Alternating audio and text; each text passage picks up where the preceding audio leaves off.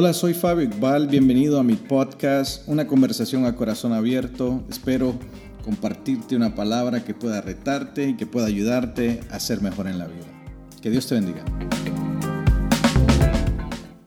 Bienvenido a una conversación a corazón abierto. Estoy muy contento de que estés con nosotros el día de hoy. Bienvenido al episodio número 2.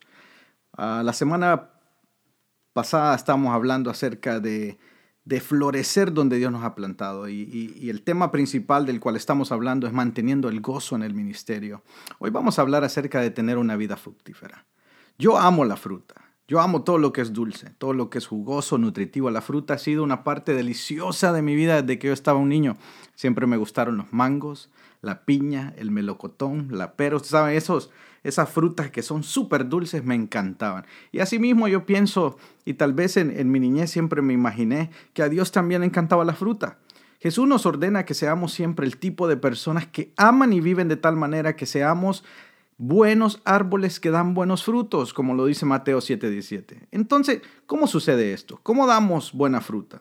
Primero, la fruta no puede ser forzada. La fruta no puede ser falsificada. El tipo de fruto que hemos sido llamados a dar es el de la actividad orgánica del Espíritu Santo en nuestra vida.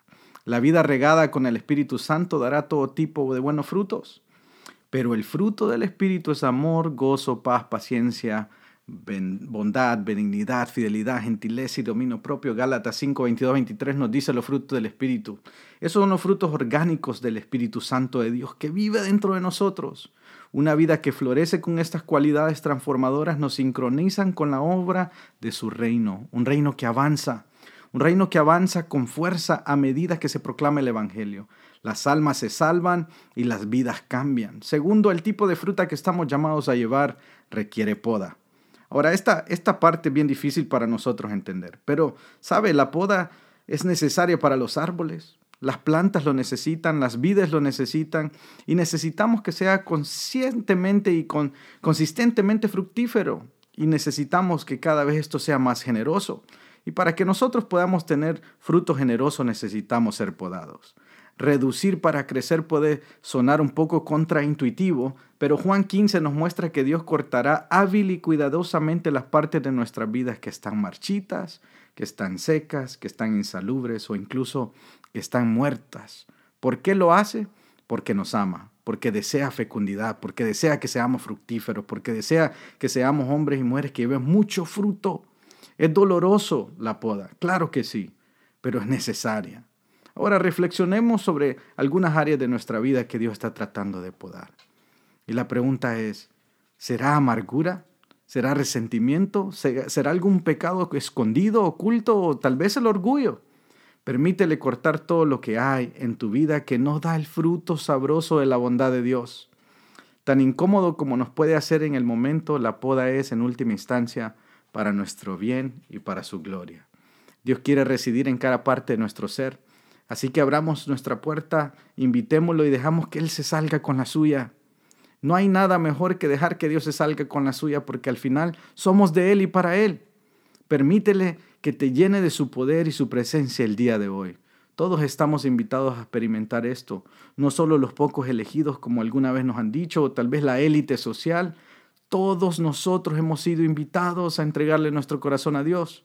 El hacedor de promesas cumple sus promesas. Si cuida su tiempo e intencionalidad con el Espíritu Santo diariamente, usted puede estar seguro de que el Espíritu Santo se encargará de la fecundidad.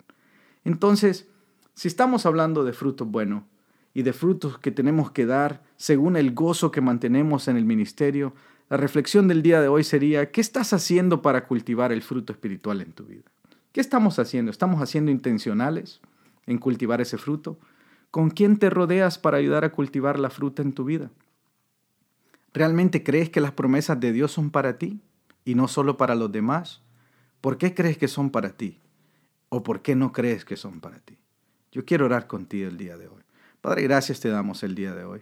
Estamos muy contentos, Señor, porque sabemos de que tú amas que nosotros, tus hijos, te demos buenos frutos, frutos de algo orgánico del Espíritu Santo. Y venimos ante ti porque tal vez no hemos llevado un buen fruto, tal vez no tenemos, hemos cultivado un fruto espiritual en nuestra vida, no nos hemos rodeado con gente para ayudarnos a cultivar la fruta en nuestra vida.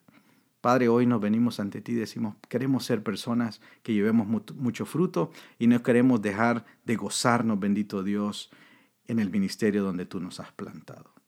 Así que te pedimos que nos bendigas y que nos ayudes a ser mejor cada día. Gracias, bendito Dios. En el nombre de Cristo Jesús. Amén. Que Dios te bendiga, que Dios te guarde. Está pendiente al episodio número 3 de Manteniendo el Gozo en el ministerio. Esto fue una conversación a corazón abierto. Que Dios te bendiga.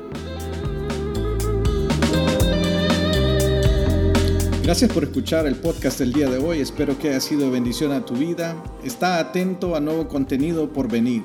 Que Dios te bendiga.